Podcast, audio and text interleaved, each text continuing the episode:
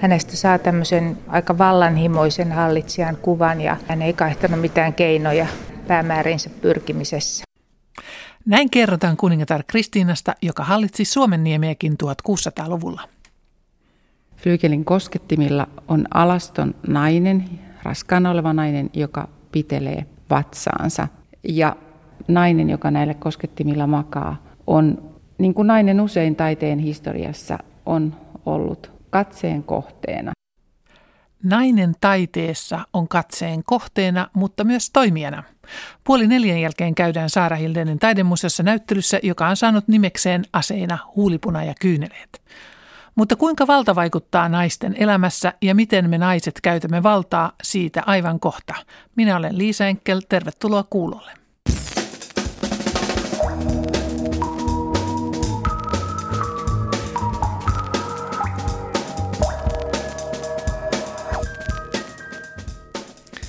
Vallan labyrinteissa ovat kulkeneet niin Ruotsin kuningatar Kristiina, Suomen kommunistipuolueen vahva toimija Hertta Kuusinen kuin mediamaailman miehisen lasikaton murtanut päätoimittaja Reetta Meriläinen. Miten valta vaikuttaa naisten elämässä ja miten he käyttävät valtaa? Tervetuloa Kultakuumeen lähetykseen kirjailijaohjaaja Heidi Köngäs ja päätoimittaja Reetta Meriläinen. Kiitos. Kiitos. Omapäiset, rohkeat, päättäväiset naiset ovat historian saatossa usein päätyneet vallankäyttäjiksi.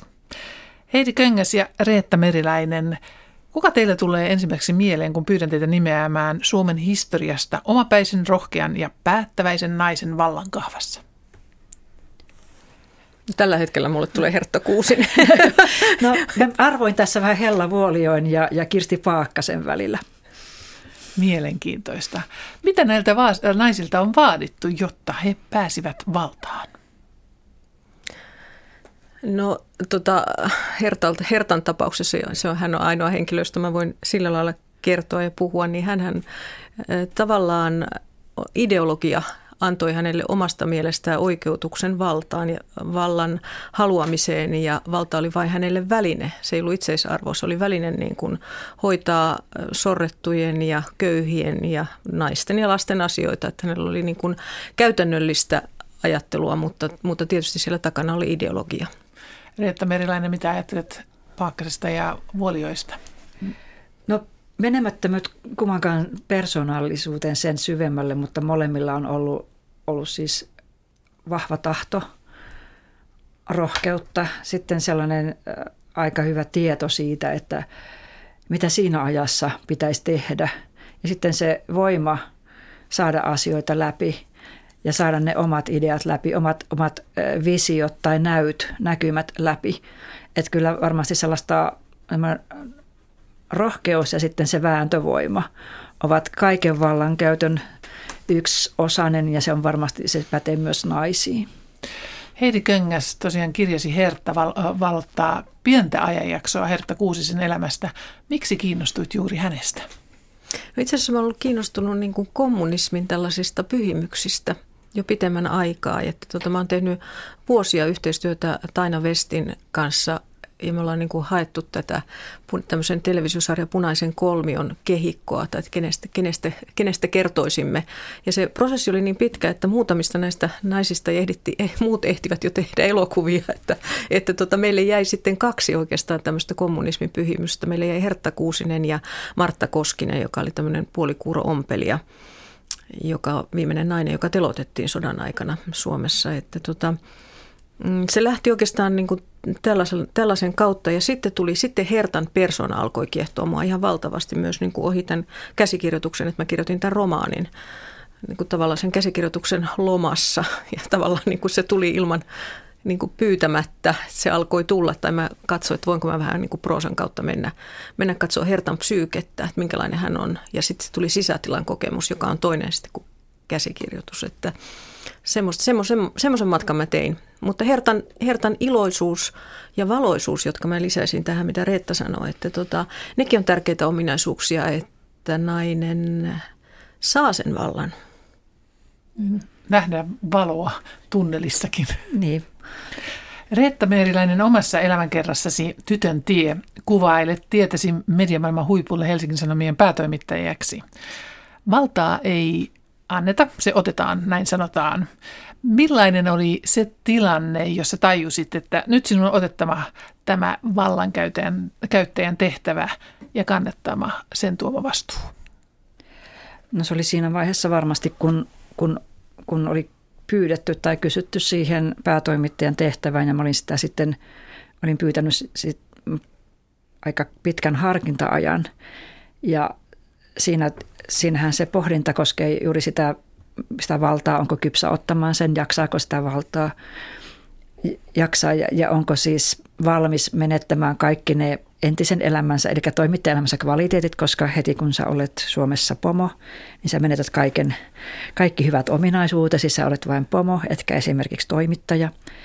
Ja sitten tietysti sitä vastuunmäärää, että kun mä jotenkin silloin hirveän vahvasti sen vallan ja vastuun toisiinsa, koska ne kulkee käsi kädessä, niin sitä mietin myöskin, että, että haluanko, haluanko ottaa sen vallan ja sitten olenko valmis käyttämään, käyttämään sen vallan sitten oikealla tavalla. Et se valta kuitenkin, sillä se tahtoo vaikuttaa vähän turmelevasti ihmisiin ja sitten siihen valtaan rakastutaan aika herkästi. Ja sitten kun on näitä tällaisia esimerkkejä kuitenkin tavannut ja nähnyt, niin ne oli jotenkin semmoisia vähän pelottavina, pelottavina esimerkkeinä sitten silmissä. Mutta sitten päätin, että, että, että jos en ota tätä tarjousta nyt vastaan, niin voi olla, ettei pitkään aikaan tarjota muillekaan naisille tätä mahdollisuutta. Ja mä koin jotenkin semmoista sisaruusvastuuta siinä, että, että otanpa tämän nyt, nyt kaikista epäilyistäni huolimatta. Äh, mikä sinua rohkaisi sitten tekemään tuon valinnan, että olet valmis luopumaan tietyistä asioista sen eteen, että tartut tuohon työhön? No ensinnäkin tietysti se, että, että naisia oli median johtotehtävissä tavattoman vähän siihen aikaan ja, ja mä olin Helsingin Sanomissa ensimmäinen nainen, jota kysyttiin, tai en tiedä oliko ensimmäinen, joka kysyttiin, mutta ensimmäinen, joka suostui päätoimittajaksi ja, ja mä ajattelin, että, että täytyy täytyy näyttää esimerkkiä, täytyy vastata siihen huutonsa, kun minäkin olin kuitenkin aika monessa yhteydessä sanonut, että kun on se nyt ihmeellistä, kun naisia ei ole johtopaikoilla ja, ja eihän sitten, kun on tämän ääneen sanonut, niin ei sen jälkeen voi itse sanoa, että kiitos ei et, ja, ja hävitä siitä sitten paikalta. Mutta sitten myöskin mä olin tavannut rohkaisevia esimerkkejä naisjohtajista ja, ja mä ajattelin, että, että mä luultavasti pystyn johonkin samankaltaiseen, että, että otanpa, otanpa sitten kuitenkin tämän, että ei tämä voi, ei tämä voi olla ihmistä suurempi tehtävä tämäkään. Mennään historiassa nyt taaksepäin 1600-luvulle. Silloin Ruotsin kuningatar oli Kristiina nimeltään ja hän oli tieteiden ja taiteiden ystävä ja suojelija. Hänet muistetaan myös siksi, että hän esiintyi mielellään miehenä ja teki mitä tahtoi. Kun hänen isänsä Kustaa toinen Adolf puolusti 30-vuotisessa sodassa luterilaisuutta, niin Kristiina kääntyi roomalaiskatolilaisuuteen. Hän luopui kruunustaan 28-vuotiaana ja muutti Roomaan, missä hän kuoli vuonna 1689. Hänen hautansa avattiin vuonna 1965. Ruotsin nationalmuseet teki näyttelyä Kristiinasta ja he halusivat siihen näyttelyyn tehdä tästä Kristiinan hopeisesta kuolinnaamiosta kopion. Ja sen takia että hänen hautansa avattiin. Mutta jännää oli se, että samalla sitten kun hauta avattiin, hänen ruumiinsa otettiin ylös ja tutkittiin, koska haluttiin saada selvyys siitä, että oliko hän oikeasti nainen vai oliko hän mies. Ja todettiin, että kyllähän naisen ruumiissa on elänyt. Tutkija Niina Lepokorpi on koonnut Kristina kuningattaren elämää valottavan näyttelyn Turun linnaan. Mielellään miehenä esiintynyt Kristiina osasi miesten taidot. Nämä on ihan Kristiinan, Kristiinalle kuuluneita. Että siinä on tämmöinen rullalokkokivääri ja sitten on tuo pieni varsijousi, jolla Kristiina on harjoitellut maaliin ampumista. Ja siinä on jännä tuossa norsuluu-upotuksessa tuossa Kristiinan kuvakin, kun hän ampuu tuolla, tuolla varsijousella. Ja Kristiinahan oli tavattoman taitava ratsastaja, että, että hän sai paitsi tämän koulutuksen tähän hallitsijan tehtävään, niin hän sai myöskin hyvin vahvan tämmöisen fyysisen koulutuksen. Eli hän, hän, hänet opetettiin ratsastamaan ja sanotaan, sanottiin, että vaikka hän on nainen ja ratsastaa naisten satulassa, niin hän ratsastaa kuin mies. Hän oli myös metsästyksestä hyvin innostunut ja sen takia sitten oli, oli näitä aseita hänellä ja tätä tätä maalinammuntaa hän harjoitteli Varsiousen kanssa. kuningatar Kristinasta on hyvin ristiriitaisia tietoja. Minkälainen mielikuva, Niina Lepokorpi, nyt kun olet koonnut tämän näytelyn tänne Turun linnaan, niin sinulle on hänestä syntynyt? Se kuva, mikä hänestä annetaan tutkimusten ja kirjallisuuden perusteella, niin, niin on hyvin negatiivinen, hyvin kriittinen että hänestä ei kovinkaan paljon hyviä sanoja, sanoja lausuta, mutta pitää kuitenkin muistaa se, että hän oli tieteiden ja taiteiden ystävä ja suojelija, että varmaan siinä, siinä mielessä hän antoi hyvin paljon sitten Ruotsin valtakunnalle ja häntä koulutettiin ja kasvatettiin pienestä pitäen hyvin kielitaitoiseksi. Hän tunsi historian, etenkin antiikin historia oli hänelle läheinen ja rakas. Ja todella Kristiina suosi tiedemiehiä ja taiteilijoita omassa hovissaan. Ja ehkä paras esimerkki on siitä, että hän kutsui René Descartes'n sinne filosofian opettajakseen. Mutta että kyllä hän henkilönä oli, oli todella, todella ristiriitainen ja hänestä saa tämmöisen aika vallanhimoisen hallitsijan kuvan ja hän ei kaihtanut mitään keinoja päämäärinsä pyrkimisessä. Mutta ei hän kauan kuningatar ollut. Hän luovutti kruununsa pois. Ei ollut, että hän oli 28-vuotias, kun hän luovutti kruunun pois ja, ja tota, todella vähän aikaa, mutta senkin jälkeen, kun hän oli kääntynyt katolilaiseksi ja muutti Roomaan, niin hän tavallaan jatkoi tätä tämmöistä monarkin elämää siellä Roomassa, että hän vietti palatsoissaan komea elämää, piti komeita juhlia ja myöskin vähän yritti sekaantua sinne, sinne katolisen kirkon politiikkaan. Ja hän vielä sitten siellä Roomassa asuessaan, niin hän yritti pyrkiä Bremenin ja, ja Napolin hallitsijaksi. Että kyllä hänellä tämmöisiä tavoitteita oli, oli sitten vielä oikeastaan kuolemansa asti. Mikä se syy oli, että hän kuitenkin halusi Ruotsin valtakunnan kruunusta eroon? Aikaisemmin arveltiin, että tämä, tämä katolilaisuuteen kääntyminen olisi ollut se syy, mutta sitten varmaan yhtä tärkeä syy oli se, että hän kieltäytyi solmimasta avioliittoa ja kieltäytyi ehdottomasti synnyttämästä lapsia, mikä tarkoitti sitä, että hän ei halunnut synnyttää Ruotsin kruunun perillistä ja nämä varmaan kaikki tekijät yhdessä vaikutti sitten siihen kruunusta luopumiseen. Ja tähän oli taas syynä se, että hän ei kerta kaikkiaan tuntenut itseään naiseksi? Ei tuntenut, että hän itse sanoikin jossain vaiheessa, että, että hän on naisen, naisen vartalossa, mutta, mutta tota, ei välttämättä tunne itseänsä naiseksi. Ja hän oli hyvin monella tavalla ulkonaisestikin, niin hän, hän halusi ehkä muistuttaa enemmän miestä kuin naista. Että hän pukeutui miesten vaatteisiin, että hänellä oli kyllä hame, mutta kaikki muut vaatteet oli miehen vaatteita. Sitten hän, hän piti, hän oli vaaleat hiukset, vaaleahkot hiukset itsellänsä alun perin, mutta hän piti tummia miesten perukkeja. Jossain vaiheessa hän ajoi päänsä kaaliuksi kokonaan, että, että nämä perukit sitten paremmin istuisivat. Niin, katsotaan tuota maalausta, tuo klassinen kuningatar Kristiinan muotokuvaa. Niin kyllä hänellä tässä on niin kuin hyvin naiselliset elementit, helmet ja... Naiselliset vermeet on kyllä. Tämä on maalattu itse asiassa hänen kuolemansa jälkeen. Anteeksi, sen jälkeen, kun hän oli luopunut kruunusta. Että tämä oli 1666 maalattu. Vaikka jylhät piirteet. Kyllä, joo. joo. Pitääkö se paikkansa, että hän suhtautui naisiin alentuvasti, että hän ei niin kuin arvostanut naisia? Kyllä kai se yleisesti ottaen pitää paikkansa, että hän, hänestä kerrotaan, että jos joku hänen hovinsa naisista tuli raskaaksi, niin hän saattoi nimitellä tätä naista lehmäksi ja sanoi, että älä tule minun silmieni eteen tuossa tilassa. Hänen kuolemastaan on, on siis tuota, noin yli 300 vuotta ja vielä ihmiset jaksavat miettiä, että minkälainen oli hänen rakkauselämänsä. Hänellä oli sekä mies- että naispuolisia rakastettuja ja tärkein näistä oli oli Ebba Sparre, joka oli hovineito ja jota hän kutsui Belleksi ja jolle hän lähetteli intohimoisia rakkauskirjeitä ja ja sitten myöskin sen jälkeen, kun Kristin oli muuttanut Roomaan, niin hän kuulemma pyysi sitten tätä Belleä seuraamaan hänen mukanaan sinne Roomaan, mutta Belle sitten solmi avioliiton Ruotsissa ja jäi sitten sinne.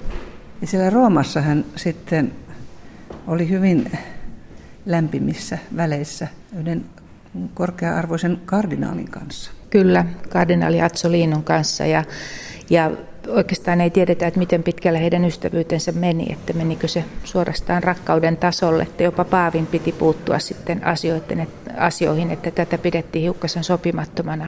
Niin sellaisenkin tiedon jostain poimin, että hän olisi testamentannut omaisuutensa tälle kardinaalille. Kyllä, joo, että se kertoo jo siitä, että he oli, olivat todella läheisissä, läheisiä ystäviä ainakin, jos ei sen enempää. Niina Leppokorpi, mikä on arvionne, minkä takia Kristiina kääntyi katolilaisuuteen? Hänen isänsä oli puolustanut luterilaisuutta, Kustaa toinen Adolf. Oli kyllä, ja se oli varmaan aika, aikamoinen paukku siis tämmöisessä umpiluterilaisessa, umpiprotestanttisessa valtiossa kuin Ruotsi. Sitäkään ei oikeastaan tiedetä, että houkutteliko hän se, häntä se katolisen kirkon komeus.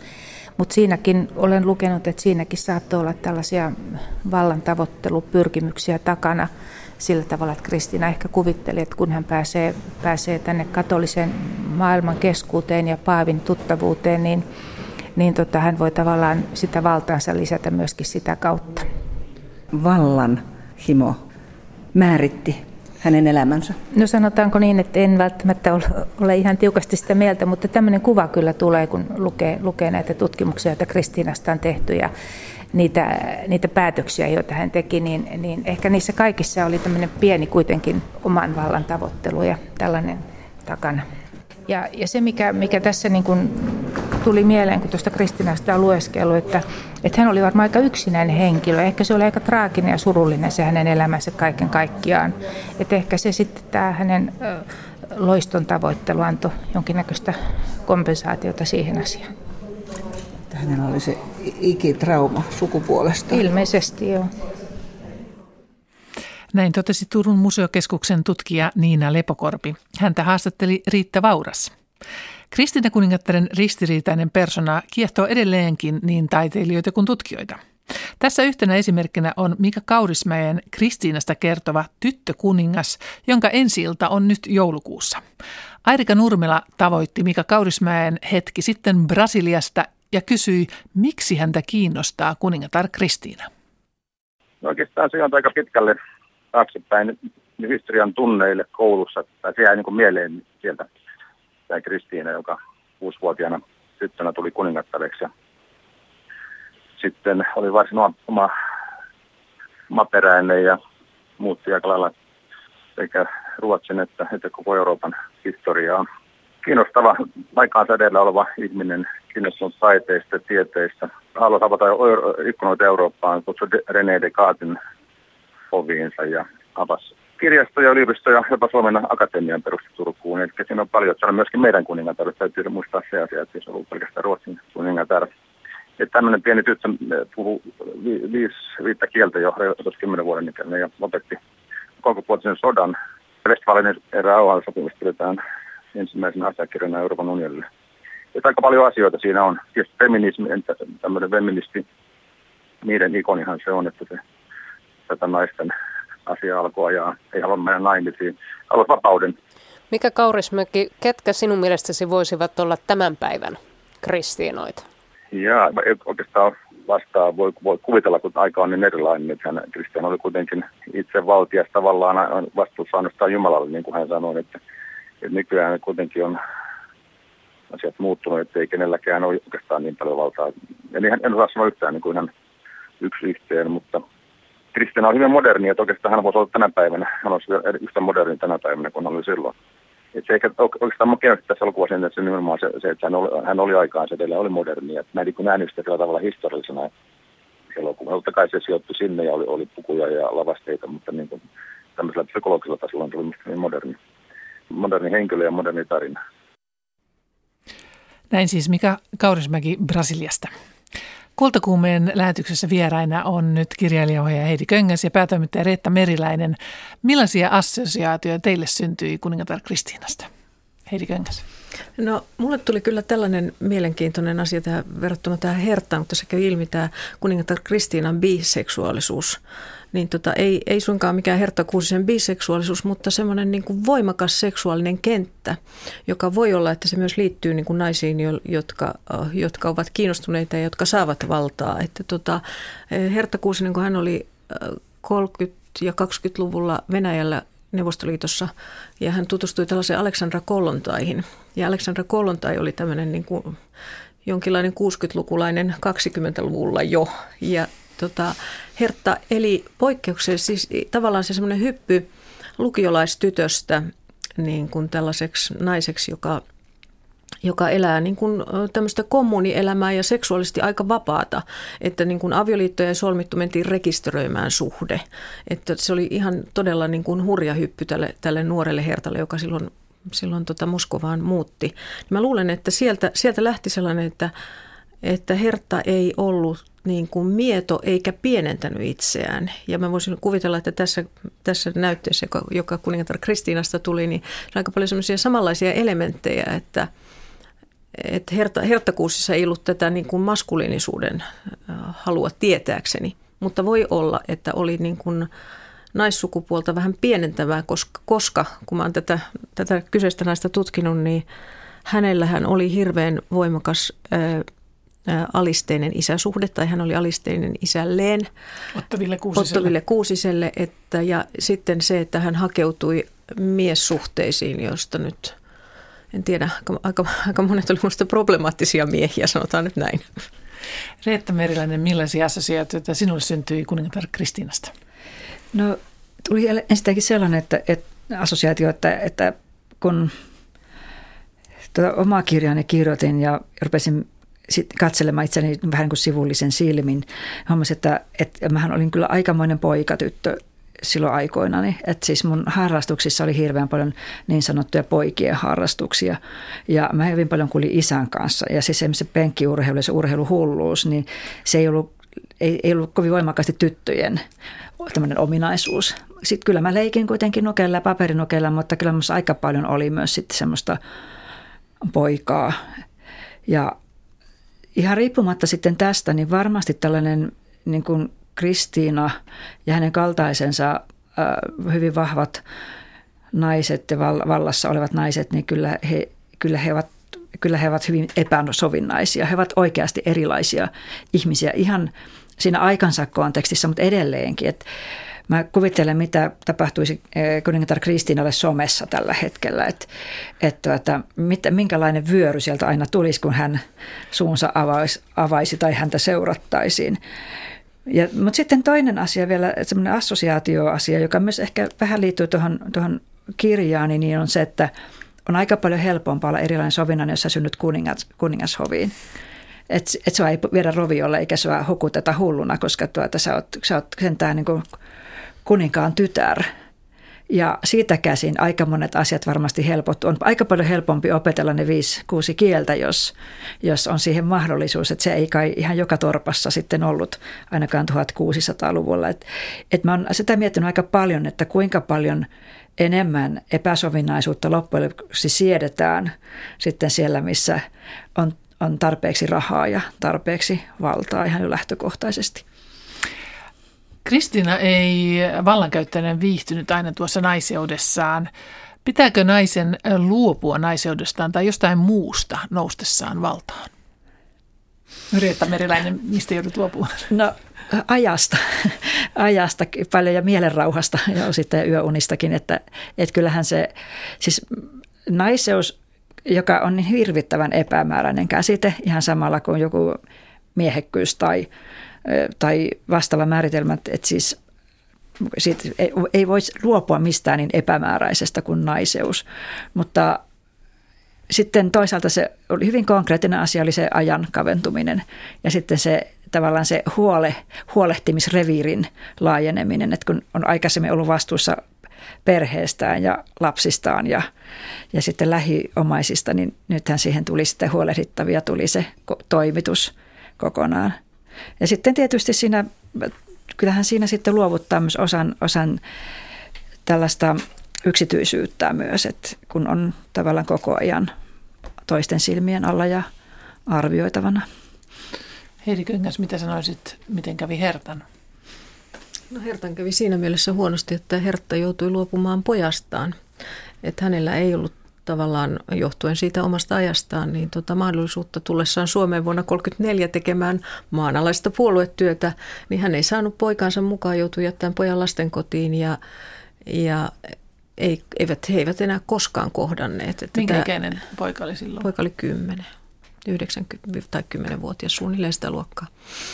Ja, ja poika kuoli sitten talvisodan, tai ei talvisodan, vaan jatkosodan aikana. Niin, jollain leirillä? Joo, leirillä työleirillä. Ja sehän oli varmasti kova paikka ehdottomasti ja niin kuin mä oon yrittänyt sekä romaanissa että tässä tulevassa televisiosarjassa kuvaamaan tätä, tätä niin kuin menetyksen suuruutta. Että se, että tavallaan nykyisellä vallankäyttäjillä on mahdollista yhdistää yhdistää niin kuin nämä kaksi asiaa, mutta että siinä tietenkin me nyt voidaan, puhutaan nyt ihan kahdesta eri asiasta, mm. että, että tota, valta nyt ja sitten tällainen niin kuin, mm, ideologinen prinsiippi, joka herttaa ajoi, koska hän ei niin kuin, tavallaan halunnut valtaa itselleen. Hän niin lähti palvelemaan suurta aatetta ja poistamaan riiston ja vääryyden ja epäoikeudenmukaisuuden maailmasta. Että nehän oli hänen niin kuin lähtökohtansa ja se henkilökohtainen uhraus on mun mielestä erittäin syvä ja, ja tota, kyllä se mua järkyttää.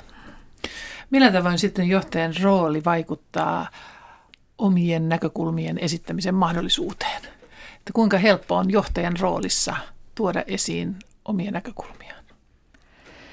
No kyllähän se tavallaan, kun sä oot johtaja ja sä oot, sä oot sen tietyn vallan saanut, se on uskottu sinulle, sulla on tietynlainen valtuutus sitten toimia ja sanoa asioita, niin sehän on ehkä siinä vallassa se hyvä puoli. Mutta tietysti sitten se rajan vetäminen, mitä sä oikeasti voit sanoa, mitä sun kannattaa sanoa, sehän on sitten sellainen taas niin kuin me, meinasin sanoa, että järkyttävä har, harkinnan paikka, mutta siis se ei sano, että se ei suosi spontaaniutta, vaan se suosi, suosi erittäin suurta harkintaa aina, koska jokainen sana esimerkiksi siinä omassa työyhteisössä, se kyllä punnitaan hyvin, hyvin tarkasti. Mutta se valtuutushan on olemassa, sehän on osa sitä valtaa. Naiseuden moninaisuutta käsitellään tuoreessa sunnuntaina yleisölle avatussa Saara Hildeenin säätiön kokoelmanäyttelyssä. Näyttelyn nimi Aseina, huulipuna ja kyyneleet juontaa juurensa Akuankan taskukirjassa, jossa Akun Iineksen ja Roopen toraillessa Iines kysyy, emmekö muka tunne aseita? Mihin Roope vastaa vähättelevästi, teidän aseenne ovat huulipuna ja kyyneleet. Idean Saara Hildeenin näyttelyn menemistä sain valokuvataiteilija Jari Arfmanilta, jonka oma Pillupolitiikka-niminen alastomia naisia saunassa esittelevä näyttely avautui myös viime viikolla Tampereella. Kuvataiteilija Tuula Lehtisen äh, huulipunateos Saara Hildeenin museossa inspiroi museonjohtaja Päivi Loimaalaa.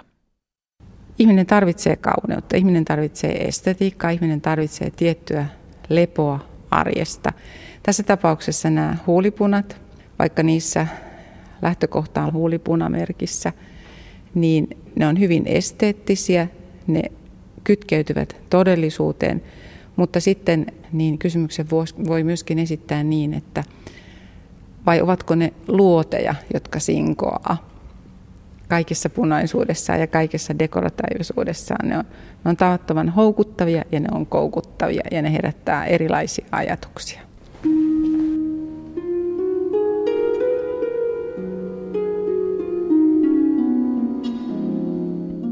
Tässä maalauksessa on kysymys Ross Blecknerin teoksesta, jossa on, on hänen sisarensa aivot. Nämä sisaren aivot ovat saaneet kukan tai ruusun muodon, vaikka voidaan tätä maalausta katsoessa, kun siellä on, on tumma tausta, jossa ikään kuin on tämmöiset liikkuvat solut, jotka aktiivisesti hakee paikkaansa. Niiden keskiössä on punainen alue, joka eittämättä tuo mieleen ruusun. Ja traagista tässä on tietysti se, että, että taiteilijan sisar tämän maalauksen kautta, tai sen lähtökohta on ollut sisaren aivokasvain, joka siis on tämän ruusun muodon saanut. Ruusu ja naiseus, kukka ja naiseus, ne helposti kyllä kytkeytyvät toisiinsa. Miten sitten, kun nainen katsoo omaa naiseuttaan ja tutkii ihmisyyttään, niin tässä on Elina Merenmiehen Olen saanut tarpeekseni teos. Ne, jotka ovat äitejä, pienten lasten äitejä, isompien lasten äitejä, taikka jotka tässä ajassa hoitavat ikääntyneitä vanhempiansa ja toisaalta tekevät työtä, ovat aika kovilla. Ja on tilanteita, jossa jos rehellisiä ollaan, niin useimmat meistä kokevat jossakin vaiheessa, ketä kaikkia vaan saaneensa ja saavansa tarpeeksensa. Ja tämä on kytkettävissä tämän Elina Merenmiehen maalauksen kuvamaailmaan. Tässä on kysymys luontomaisemaan peilautuvasta oksistosta ja mehiläisistä, jotka hyrräävät ja sitten lukemattomista lasten leluihin, pehmoleluihin identifioituvista figureista, jotka ovat paitsi hauskoja ja hellyttäviä, niin välillä myöskin tosi ilkeitä ja haastavia, niin kuin elämä yleensäkin voi paikoin olla. Se ei tarkoita sitä, etteikö ihminen rakastaisi, äiti rakastaisi lastansa tai lapsiansa tai vanhempiansa tai ylipäätään, että ei olisi elämässänsä onnellinen.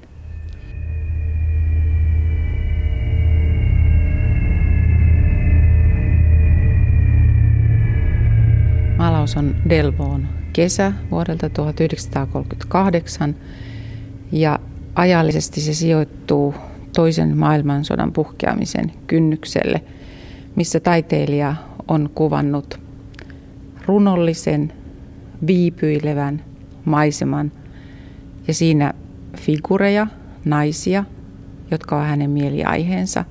Delvon nainen on ihannen nainen, jolla on aina sama muoto, sama profiili. Usein Delvon naiset ovat alastomia tai puolialastomia ja sitä kautta hyvin veistoksellisia, ylväitä, hiljaisia ja viipyileviä. Tässä maalauksessa, joka oli Saara Hildeinin mielimaalaus, ei ole käytetty lainkaan vihreätä väriä, joka tekee siitä vähän häkellyttävän koska se kuitenkin tietyllä tavalla on paratiisimainen, mitä tulee tähän aiheeseen ja sitten maalauksessa myös esi- esiintyviin miehiin. Ja sitten toisaalta se, että, että eletään sotaa edeltävää aikaa, jonka kuuluu paljon erilaisia jännitteitä, niin, niin siellä maisemassa on myöskin lepäilevät luurangot, itse asiassa hyvin rauhalliset luurangot. Tässä edessä on hyvin vahva flyygelillä makaava nainen. Päivi Loimaala, kerro enemmän. Sen teoksen englanninkielinen nimi on The Tadpole Piano Pool with the Woman Affixed Also. Suomeksi se on käännetty uudesti syntyminen ja se on aikanaan ollut esillä Ars-näyttelyssä Helsingissä, josta se on, on siirtynyt sitten Saara Hillenin säätiön kokoelmaan. Ja siinä on kysymys veistoksesta, jossa meillä on flygeli. Flygelin kansi on, on avoinna niin kuin niissä tapaa olla. Flygelin koskettimilla on alaston nainen, raskaana oleva nainen, joka pitelee vatsaansa. Ja taiteilijan tarkoitus on ollut, että tämä flygelin sisus täytetään vedellä ja siellä on sammakon kutua. Ja niin kuin luonto keväällä aina herää, niin sitten nämä sammakotkin kehittyvät siitä kudusta ja hyppäävät sieltä, sieltä flygelistä ulos. Tässä veistoksessa yksi sammakko on päässyt tämän figurin polvelle. Ja tässä kokonaisuudessa taiteilijan ajatus on ollut se, että nainen, joka näille koskettimilla makaa, on, niin kuin nainen usein taiteen historiassa on ollut katseen kohteena. Tässä nainen on taiteilijan katseen kohteena ja ikään kuin jokaisen katsojan soiteltavana. Tämä liittyy varsinaisesti tämä teos myöskin siihen aikaan, jolloin USAssa käytiin kiivaasti jo silloin 670-lukujen vaihteessa keskustelua abortista ja sitten toisaalta naisen oikeudesta aborttiin. Ja jossa keskustelussa taiteilija otti kannan, että nainenhan ei koskaan ole täysin vapaa, koska nainen synnyttää ja on äiti. Ja tässä roolissa nainen joutuu aina huolehtimaan muista enemmän kuin omasta itsestänsä. Tätä teosta katselee tuolta viisaan näköinen, hurjakatseinen vanhempi nainen. Ja hän on Chantal Joffe. Chantal Joffe on englantilainen maalari, taidemaalari, joka tässä maalauksessa, tämä on oikeastaan tämän meidän tämänhetkisen näyttelyn keskiössä. Ja tässä maalauksessa taiteilija on kuvannut itsensä, alastoman itsensä sohvalla, syvän mustan sinisellä sohvalla, vailla minkään näköistä ehostusta, minkään näköistä meikkiä. Hän on istahtanut siihen ja tässä maalauksessa, vaikka on kysymys alastomuudesta ja siitä, että iho on paljas, niin ennen kaikkea tässä on kysymys semmoisesta rehellisyydestä omaa itseänsä kohtaan ja sellaisesta siis sielunpaljaudesta siitä, miten on olla, kun ollaan oman itsen kanssa, eikä, eikä ole velvollisuuksia ketään kohtaan, eikä ole velvollisuutta näyttää kenellekään oikeastaan mitään enemmän kuin on. Hän hyväksyy oman itsensä ja myöskin sen väsymyksensä ja sen hetken ja tilanteen, missä hän tässä sohvalla istuu omissa ajatukissansa. Näin siis pohdiskeli äh, Saara Hillenin museojohtaja Päivi Loimaala.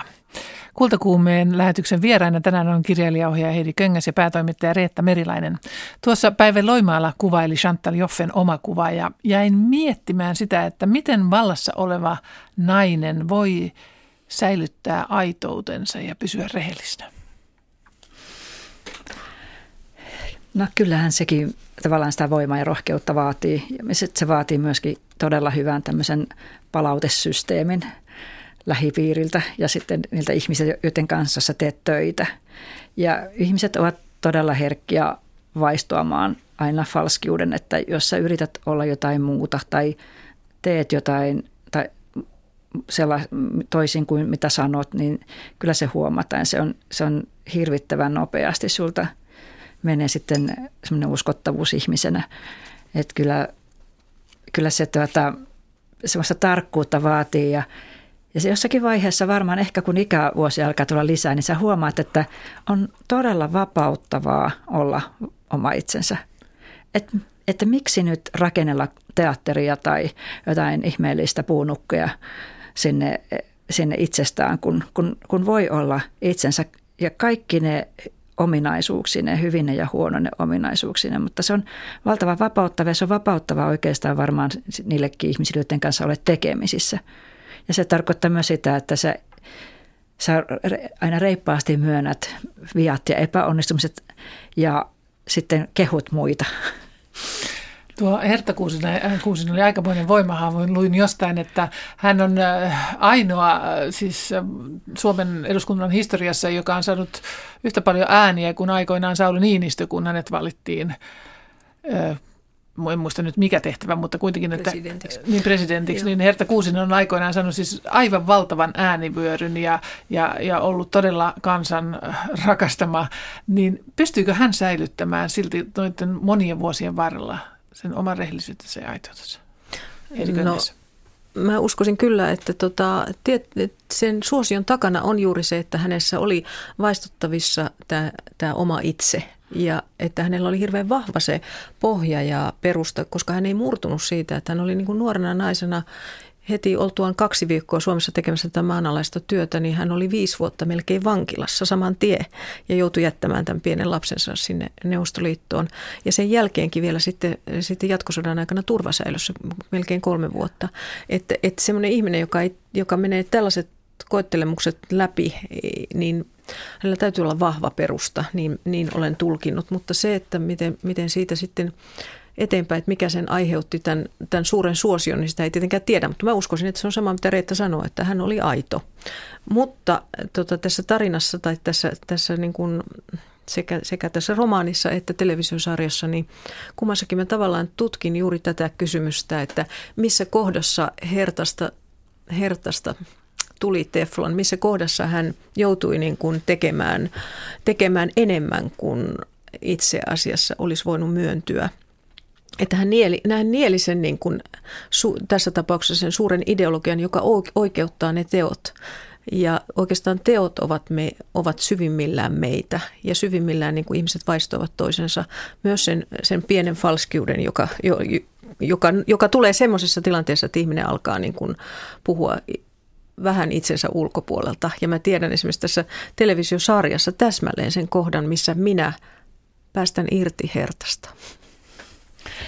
Tämä olikin aika tärkeä minusta tämä asia, tämä aitous, että, että tuota, jotenkin mulle tulee aina semmoinen hirveän kummallinen olo, kun joku sanoo olemassa aito, aito ihminen tai olemassa suora ja rehellinen tai kaikkein pahinta, on olemassa hyvä ihminen, koska ei ihminen koskaan tällaisia asioita voi määritellä itse. Et, et sen määrittelevät aina muut ja silloin on hirvittävän tärkeää, että, että sä jätät ihmiselle, se ihmisten vaistolle ja intuitiolle sen t- määrittelytilan ja ja se, se, on, siis se on se tärkein mittari. Se ei ole semmoinen ilmoitusasia, että olenpa nyt tässä aito ja minä olen aito.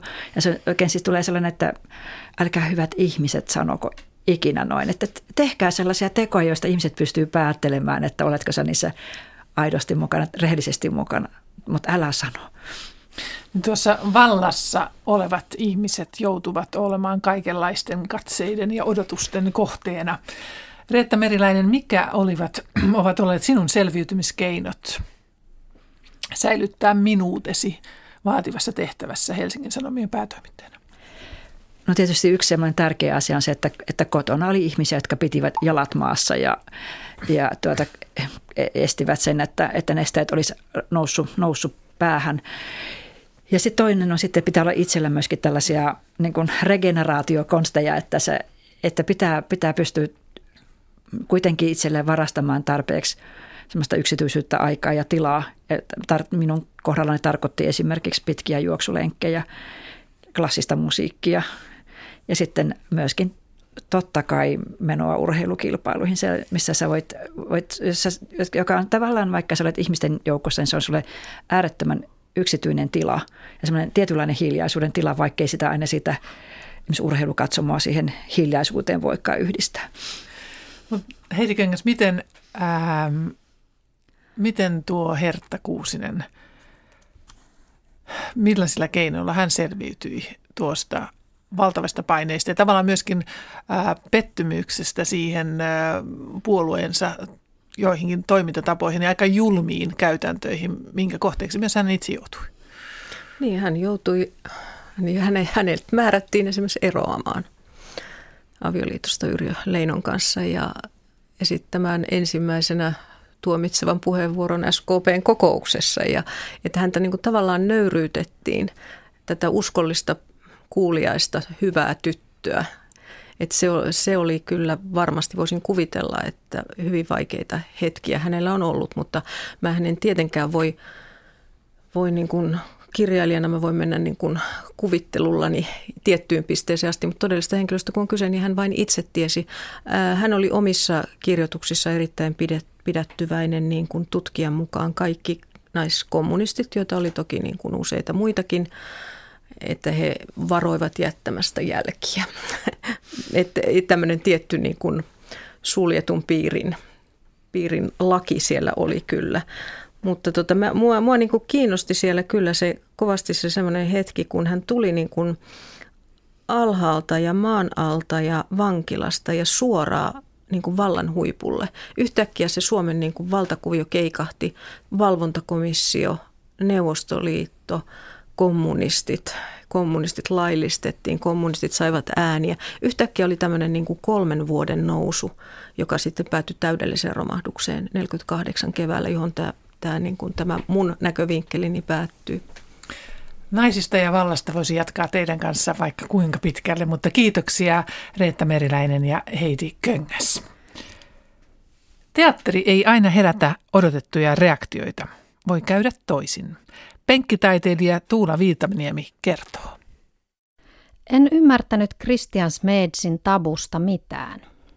Sinänsä ymmärtämättömyys ei ole este taiteesta nauttimiselle – Enhän varsinaisesti ymmärrä vaikkapa jotakin abstraktia maalaustakaan, mutta silti se saattaa puhutella minua rajusti. Olen herkästi haltioituvaa lajia. Saan taiteesta valtavia emotionaalisia ja älyllisiä elämyksiä. Itken myös urheilua katsoessani tai oikeastaan aina, kun joku ylittää itsensä, tavoittelee suuruutta. Niin se on. Itken helposti ja innostun ja nauran, menen tiloihin – nyt kävi niin, että Christian Smedsin kansallisteatterin ohjaama kunnianosoitus Timo K. mukalle ei liikuttanut minua lainkaan. En saanut siitä oikein mitään irti. Siksi olin ällistynyt, kun teatterisalista poistuessani näin ystäväni silmissä kiiltelevät kyyneleet. Tästä ei saa kirjoittaa mitään, ettei pilaa esitystä, huokasi ystäväni hartaasti. Minusta se oli sietämätöntä ja tekotaiteellista, vastasin, koska olin kateellinen ja tunsin itseni tyhmäksi. Ystäväni on oikeassa siinä, että tabusta ei saisi kirjoittaa juuri mitään. Paitsi näin. Se koukuttaa kaikki aistit. haistan niin pihkan, tulitikun fosforin kuin kynttilän juuri sammuneen sydämenkin. Itken koko matkan kotiin, kykenemättä määrittelemään miksi. Huminaa blogi. Tulevat teatterintekijöiden sukupolvet varmasti pitävät tabua yhtenä merkittävänä käänteenä teatterin tekemisen historiassa. Matti Saarela, Etelä-Saimaa.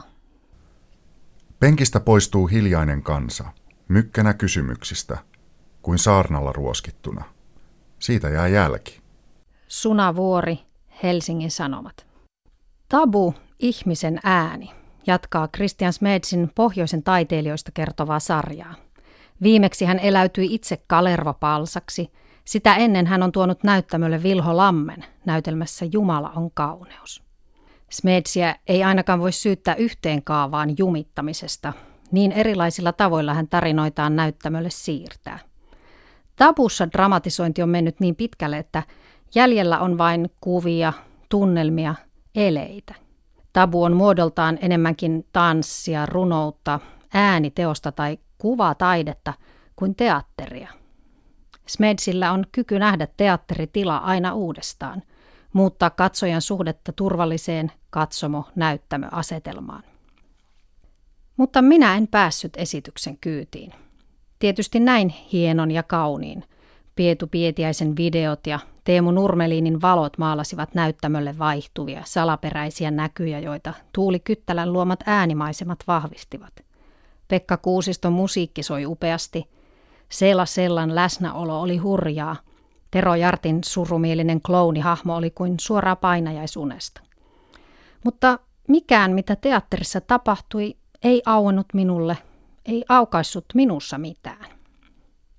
Minun huomioni nimittäin kiinnittyi puolitoista tuntisen teatteriesityksen aikana muun muassa seuraaviin seikkoihin.